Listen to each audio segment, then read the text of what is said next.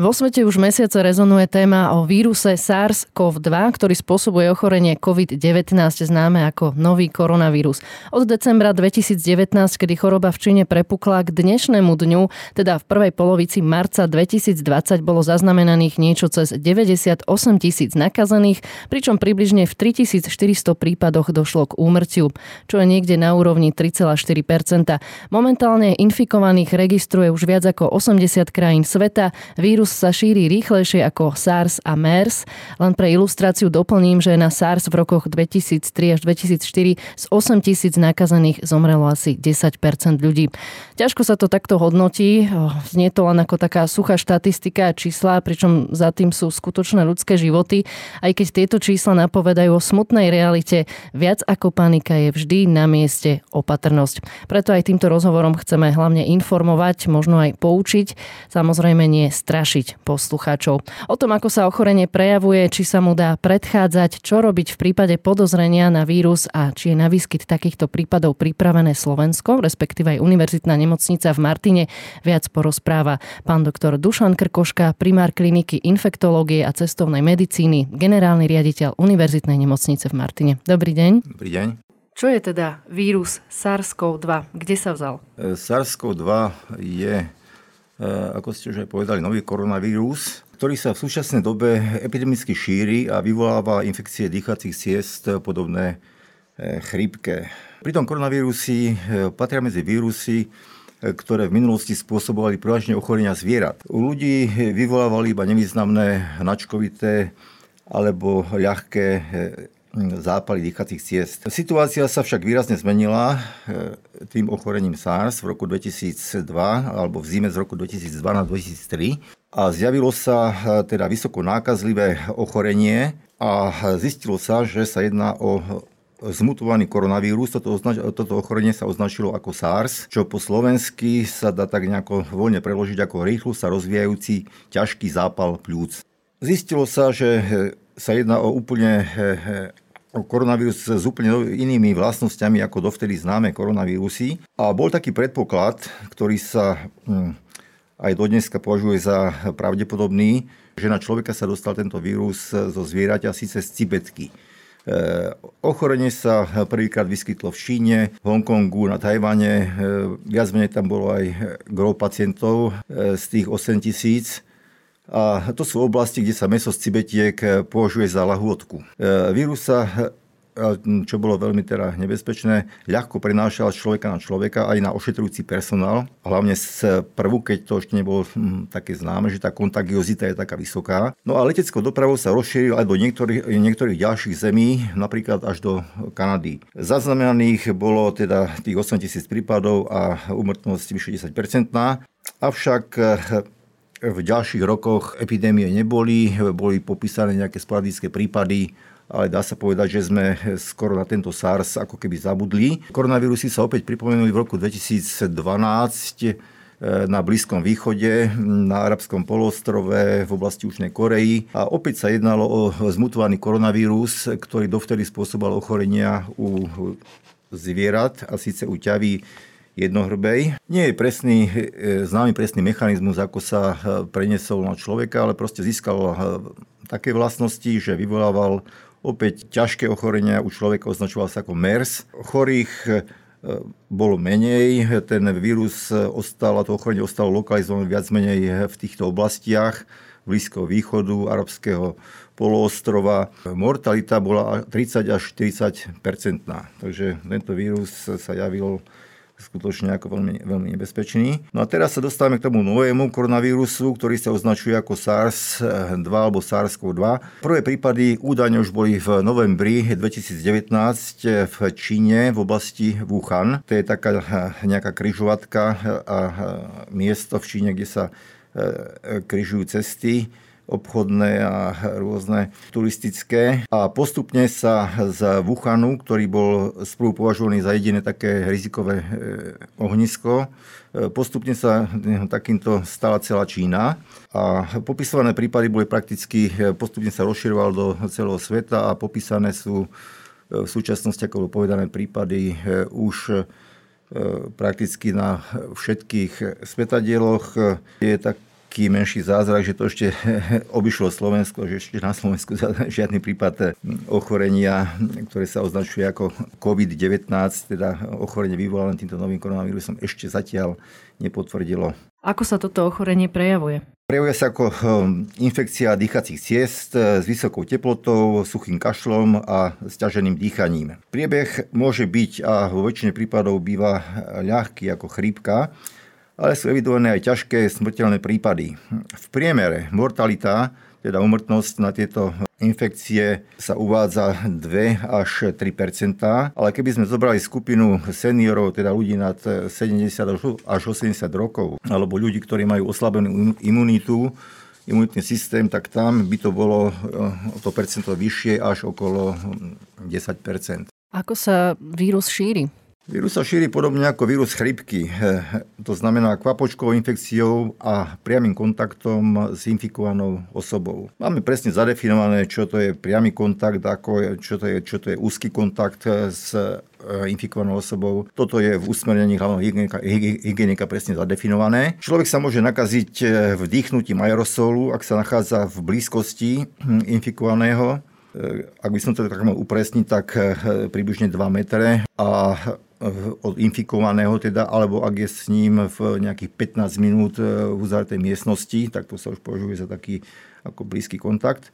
Alebo sa môže nakaziť aj dotykom s kontaminovanou plochou, lebo vírus nejakú dobu, nejakých pár hodín prežíva aj na povrchoch. To znamená, kontaminovanými rukami si potom môžeme nechtiac zaniesť infekciu na sliznice, na sliznice dutiny ústnej alebo nosa. A takto sa môže ten vírus potom zachytiť, pomnožiť a následne po inkubačnej dobe vyvolať ochorenie. Ľudia často otvárali aj otázku, čo sa týka dovozu nejakých balíčkov z Číny, takže v tomto prípade to môžeme vylúčiť, pretože naozaj ten vírus prežije len pár hodín a nejakých balíčkov z Číny, ktoré si objednali, sa nemusia obávať. Ako lekári diagnostikujú toto ochorenie? Stojí to na základe odberu krvi alebo sa robia nejaké výtery? My máme zatiaľ len pacientov, ktorí sú podozriví. To znamená, že tam sú určité kritéria na to, komu vykonať výter. Diagnostikuje sa výtermi. Výtermi z orofaringu, teda z dutiny ústnej a z hltana a z nazofaringu, teda cez nos. Sú na to špeciálne výterovky a médiá, v ktorých sa to ponecháva do ďalšieho dňa. No a vzorka sa na ďalší deň, na ďalší pracovný deň vždy ráno odváža. Zatiaľ máme laboratórium iba v Bratislave. Takže pokiaľ by z takto odobratého materiálu vyšiel pozitívny výsledok, tak pozitívny výsledok znamená potvrdenie ochorenia, potom hovoríme o ochorení kovid devätnásť. Ovšem treba povedať aj to B, aby sme neplýtvali týmito výterovkami, lebo aj tých nie je až tak veľa. Hej. Tak výter je indikovaný naozaj len u ľudí, ktorí prišli z rizikových oblastí a ktorí majú príznaky, to znamená ako teplota, kašel, minimálne teplota a kašel. Ľudí, ktorí prišli z rizikových oblastí a nemajú takéto príznaky, tak u tých sa odporúča len domáca izolácia a karanténa. Kde je teda ten bod, kedy vieme, že je už naozaj na mieste kontaktovať lekára, pretože už tu odznelo, že, že tie prejavy sú podobné ako pri chrípke. Dá sa nejak definovať tá hranica, pretože naozaj veľakrát sa človek zlakne možno aj zbytočne, tak ako ste hovorili, netreba plytvať aj tým materiálom, ale zároveň nie je dobre to podceňovať. Čo je možno taký ten styčný bod toho, kedy je naozaj dobre už reagovať na to, na tie prejavy? Rozhodne sú tam dve základné veci a síce epidemiologická anamnéza, to znamená, že sa musíme pacienta, pacient musí si byť vedomý toho a tá osveta, myslím si, že už je dostatočná, že prišla z oblasti, kde sa tieto ochorenia vyskytujú. V našej blízkosti boli tie prví, prví, prví podozriví boli z oblasti Číny, Wuhanu, ktorí tam boli pracovne, ale nepredpokladám, že by tam odtiaľ ešte prichádzali ďalší ľudia. Teraz je takouto oblasťou Sever Talianska. Tam bolo veľa našich ľudí na dovolenkách. To znamená, že toto je prvý taký moment, že kto sa vráti z tejto oblasti. No a potom, keď má príznaky zápalu dýchacích ciest, keď má zvýšenú teplotu, alebo keď má proste známky ako chrípkové príznaky. Tak v tomto prípade ovšem by nemal ísť do k svojmu praktickému lekárovi do čakárne, kde sú ostatní ľudia, ale musí kontaktovať, a to už predpokladám, že väčšina ľudí to sleduje, že musí kontaktovať telefonicky infolinku a tam ho potom už presne navigujú, ako má ďalej postupovať. Ja dodám, že Úrad verejného zdravotníctva a regionálne úrady verejného zdravotníctva zriadili infolinky, ktoré fungujú nepretržite. Môžem spomenúť napríklad číslo nula deväť jedna sedem dva dva dva šesť osem dva. Ďalšie informácie nájdete aj na ich webe alebo na webe Ministerstva zdravotníctva. Počet nakazených je zatiaľ okolo deväťdesiatosem tisíc, počet obetí približne tritisícštyristo. Treba však spomenúť aj počet vyliečených, a to je približne päťdesiatšesť tisíc ľudí. Štatistiky hovoria, že riziko vážnejšieho ochorenia je vyššie u ľudí so zdravotnými problémami, ako napríklad astma, ochorenie srdca, cukrovka a taktiež u starších osôb. Z celkového počtu nakazených najviac úmrtí, takmer pätnásť percent, boli osoby vo veku osemdesiat plus, osem percent vo veku sedemdesiat sedemdesiatdeväť rokov, ani nie jedno percento tvoria obete do štyridsaťdeväť rokov, no nula celá dve percenta obetí tvorí aj veková kategória desať až devätnásť rokov. Lekári však tvrdia, že viac obetí zaznamená každoročne chrípka, napríklad len na Slovensku ročne na ňu zomrie osemsto ľudí, čo samozrejme neznamená zľahčovanie situácie okolo koronavírusu, ale ako som už uviedla, treba viac opatrnosti ako paniky. No a aj ako pri tej chrípke vždy je na mieste tá prevencia. Aj v tomto prípade teda možno hovoriť o nejakých preventívnych opatreniach, ktoré sú to. Všeobecne prebieha chrípková sezóna a opatrenia sú podobné ako pri prevencii chrípky. Nakoľko sa u nás ochorenie novým koronavírusom, to znamená COVID devätnásť, zatiaľ ešte nezachytilo, nepotvrdilo, neodporúča sa cestovať do oblastí, v ktorej je už známy výskyt, alebo vysoký výskyt, ako napríklad to severné Taliansko spomínané. Zvýšené riziko však predstavuje akékoľvek letecké cestovanie z hľadiska pohybu a množstva, pohybu množstva ľudí, hlavne v letiskových halách. No, ale keď napriek tomu sa rozhodneme, že máme zaplatenú dovolenku, tak sa odporúča v týchto letiskových halách minimálne teda používať rúšky, štandardné rúšky a dôsledne dbať na hygienu rúk. Ešte sa vrátime k tej chrípke. Ak je niekto očkovaný proti chrípke, môže mu to pomôcť aj pri predchádzaní koronavírusu? Očkovanie proti chrípke nás chráni, lebo to je vakcína, ktorá sa každý rok vyvíja podľa očakávaného typu chrípky. Tá nás chráni pred, pred vírusom chrípky. Ale nechráni nás samozrejme pred novým koronavírusom. Napriek tomu by bolo asi ochorenie koronavírusom oveľa ťažšie prebiehajúce a kto je zaočkovaný proti chrípke, tak určite by mal aspoň tú výhodu, že nedostane súčasne ešte aj chrípku. Ten priebeh by bol určite oveľa ťažší potom. Ale očkovanie proti chrípke nás žiaľ pred novým koronavírusom nechráni. Ako to vyzerá, ak sa osoba s podozrením na koronavírus ocitne v nemocnici? Riadime sa usmernením hlavného hygienika Slovenskej republiky a toto usmernenie sa priebežne aktualizuje. Vďaka osvete je pacient s podozrením na túto infekciu už vopred hlásený, privezie ho špeciálne vybavené vozidlo záchrannej zdravotnej služby, alebo v niektorých prípadoch príde pacient po vlastnej osi na základe informácií, ktoré mu poskytnú z infolinky. Takýto pacient je následne odoslaný na kliniku infektológie a cestovnej medicíny Univerzitnej nemocnice Martin, ktorá je v súčasnej dobe vyčlenená iba pre takýchto pacientov. Pacient dostane bežnú rúšku na ústa, ale personál používa predpísané jednorázové osobné ochranné pomôcky. Ak sa jedná o pacienta, ktorý má príznaky infekcie dýchacích ciest, takýto zväčša ostáva hospitalizovaný. Ak príznaky absentujú alebo sú iba minimálne, tak sa odporúča pacientovi domáca izolácia. Pacienta samozrejme poučíme, dostane telefonický kontakt, kde sa má hlásiť, ak by sa počas karantény objavili príznaky infekcie dýchacích ciest.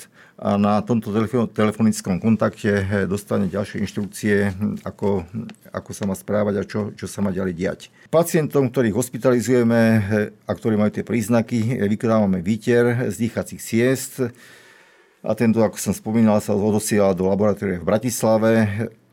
Máme na to vyčlenené vlastné vozidlo v nemocnici, každé ráno odchádza a výsledok máme na ďalší deň spravidla. Pacienti, ktorí sú negatívni, tak ak nevyžaduje ich klinický stav hospitalizáciu, väčšinou sú to ľahko prebiehajúce chrípkové ochorenia, tak ich prepúšťame hneď po obdržaní takéhoto negatívneho výsledku do domácej liečby. Doposiaľ sme takto zmanéžovali šestnásť pacientov a približne rovnaký počet pacientov je v domácej karanténe. V nemocnici máme vytvorenú pracovnú skupinu, ktorá sa stretáva každý deň, aby boli aktualizované informácie a koordinované všetky postupy v rámci celej nemocnice. Samozrejme, že úzko spolupracujeme s regionálnym úradom verejného zdravotníctva v Martine a s odborom krízového riadenia v Žiline, kde denne hlásime počty novoprijatých alebo novohospitalizovaných suspektných podozrivých pacientov. Ak by sa nejaké podozrenie na koronavírus potvrdilo tu v Martine, je na také niečo pripravená naša nemocnica, respektíve pracujete na nejakom krízovom pláne? Samozrejme, že sme pripravení na rôzne scenáre takéhoto výskytu. Ak by sa objavil prvý pacient, tak základom by bola izolácia a to v ľahkom prípade môže byť izolácia aj doma. Zbytočne by pacient nechodil, ak je už doma, tak nech ostane doma. Príde za ním lekár, samozrejme, ktorý je chránený tými jednorázovými špeciálnymi ochrannými pomôckami a vyšetrí ho v domácom prostredí. Otázku kontaktov tohto pacienta s inými pacientami potom rieši regionálny úrad verejného zdravotníctva. Ak je pacient, alebo ak stav pacienta vyžaduje hospitalizáciu, tak ostane hospitalizovaný na infekčnej klinike, ktorá, ako som spomínal, je vyčlenená v súčasnosti len pre týchto pacientov. No očakávame, že sa tu zjaví nejaký prvý pacient, ale dúfame, že sa nezjaví. Spomenuli ste, že kontakt potvrdeného pacienta by potom mal na starosti regionálny úrad verejného zdravotníctva, ale viete tak možno priblížiť, aké by boli tie opatrenia smerom k ľuďom, ktorí s týmto pacientom prišli do styku? Toto je skutočne parketa regionálneho úradu verejného zdravotníctva, ale pokiaľ štandardne postupujeme a pokiaľ viem, tak títo ľudia musia byť všetci predovšetkým zaevidovaní a musia byť takisto v karanténe. Toto sú dve základné veci. No a keď dostanú počas tej karantény, to znamená počas štrnásť dní nejaké príznaky, tak vtedy sa robí výter. A keď sa potvrdí ochorenie, opäť ten istý postup, to znamená ľahký priebeh a pacient, ktorý není rizikový, ktorý není starý, tak ostáva v domácej izolácii a pacient, ktorý by javil už známky ťažšieho priebehu, alebo teda z tej rizikovej skupiny, tak taký by bol hospitalizovaný. Aj z tých kontaktov. Ale hovorím, kontakty ostávajú v karanténe a toto je pod e, manažmentom e, hygienika z regionálneho úradu verejného zdravotníctva. Nechcem veľmi špekulovať, ale tých štrnásť dní je naozaj taká spoľahlivá hranica, že zatiaľ v každom prípade to bolo naozaj to maximum tej inkubačnej doby? Viete, no špekulácie vždycky budú, že či presne štrnásť dní, alebo pätnásť, môže to byť aj pätnásť, ale oficiálne medián je päť až šesť dní a udáva sa a tieto údaje sú zrejme overené, lebo tých prípadov už je veľa, ako tá horná hranica štrnásť dní. To znamená, bavíme sa skutočne o tej hornej hranice, ale pravdepodobne, že sa ochorenie prejaví v inkubačnej dobe je ešte skôr. Medián je teda približne ten týždeň. Už krajiny okolo nás prípady nákazy koronavírusu potvrdili. Nakazané sú teda desaťtisíc ľudí vo svete. Je len otázkou času, kedy sa vírus vyskytne aj u nás? Áno, áno. Je to len...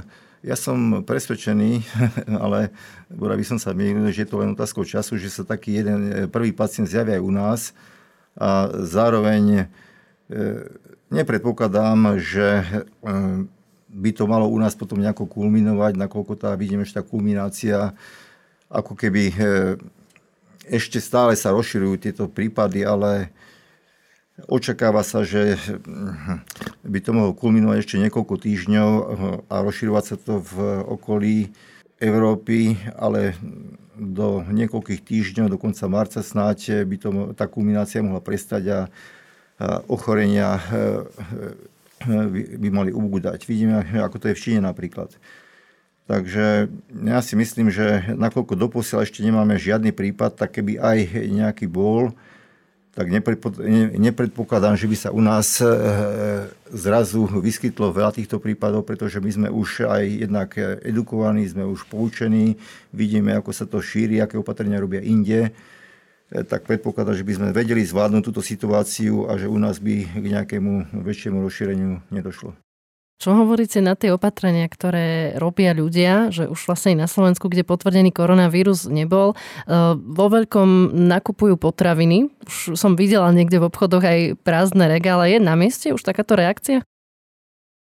No, je to vyslovene obraz paniky, bohužiaľ tomu nemôžeme zabrániť. Je to prirodzený strach z niečoho neznámeho. Aj na sociálnych sieťach alebo na internete sa objavujú rôzne správy hraničiace zo science fiction. Nemyslím si, nevidím v tom žiadny zmysel. Zrejme by to vyplývalo z paniky a z obáv, že by infekcia paralyzovala dopravu a zásobovanie, ale nič podobné sa vlastne neudialo ani v tých najviacej postihnutých krajinách. Takže aby sa u nás ľudia predzásobovali, tak v tom naozaj nevidím absolútne žiadny zmysel. Takže ani u vás doma sa nedá nájsť nejaká zásoba vody a konzerv? V žiadnom prípade. V rámci Európy je epicentrom nákazy Taliansko, kde zatiaľ hlásia najviac nakazených aj obetí na životoch. Prípady koronavírusu však zasiahol celý svet, týka sa už vyše osemdesiat krajín a vírus bol potvrdený aj u všetkých našich susedných krajín. No a v rámci sveta teda je najviac nakazených aj obetí v Číne, teda krajine pôvodu, kde však zároveň výskyt postupne slabne. Vysoké čísla nakazených hlásia v Južnej Koreji, Iráne, zasiahnuté sú teda všetky kontinenty okrem Antarktídy. Vyzerá to dosť dramaticky, no Svetová zdravotnícka organizácia zatiaľ nevyhlásila túto epidémiu za pandémiu. Čo to vlastne znamená v praxi, keď by bola vyhlásená pandémia a aké kritériá musia byť z pohľadu vírusu splnené, aby k takémuto vyhláseniu došlo? Pandémiu vyhlasuje, ako ste povedali, Svetová zdravotnícka organizácia. Hlavným kritériom pre takéto rozhodnutie, a to je, je to vážne rozhodnutie, by bolo ďalšie šírenie infekcie na rozsiahle územia a ďalšie šírenie tejto infekcie v rámci svetadielov celosvetovo. Ale číslo ani necelých teda sto tisíc alebo do sto tisíc zatiaľ potvrdených prípadov na celom svete, to ešte nie je dôvodom a samozrejme prihľada sa aj na virulenciu tohto vírusu a keď to tak poviem, iba dvojpercentnú úmrtnosť, keď si povieme, že SARS mal desať alebo MERS mal tridsať percent, tak zrejme aj na toto sa prihliada. Tak kritériá na pandémiu proste ešte nie sú splnené. Ak by Svetová zdravotnícka organizácia vyhlásila pandémiu, tak by zrejme na to mala spomínané dôvody, tak určite by to znamenalo veľkú záťaž pre zdravotnícke systémy, ale nie len pre zdravotnícke systémy, ale aj pre ostatné rezorty v rámci, v rámci riadenia štátu. A samozrejme podľa jednotlivých regiónov, ktorých by to bolo ako rozšírené, nehovoriac už o veľkých ekonomických a hospodárskych stratách. Ale ja by som takéto scenáre nerád kreslil. Ja si myslím skutočne, že tá situácia, aj keby bola vyhlásená pandémia, že by mala odoznieť do niekoľkých týždňov, tá kulminácia by mala potom klesať a teda pandémia by bola odvolaná. Ten stav pandémie ešte neznamená vyhlásenie automaticky nejakého núdzového stavu. Hej? To, to nie.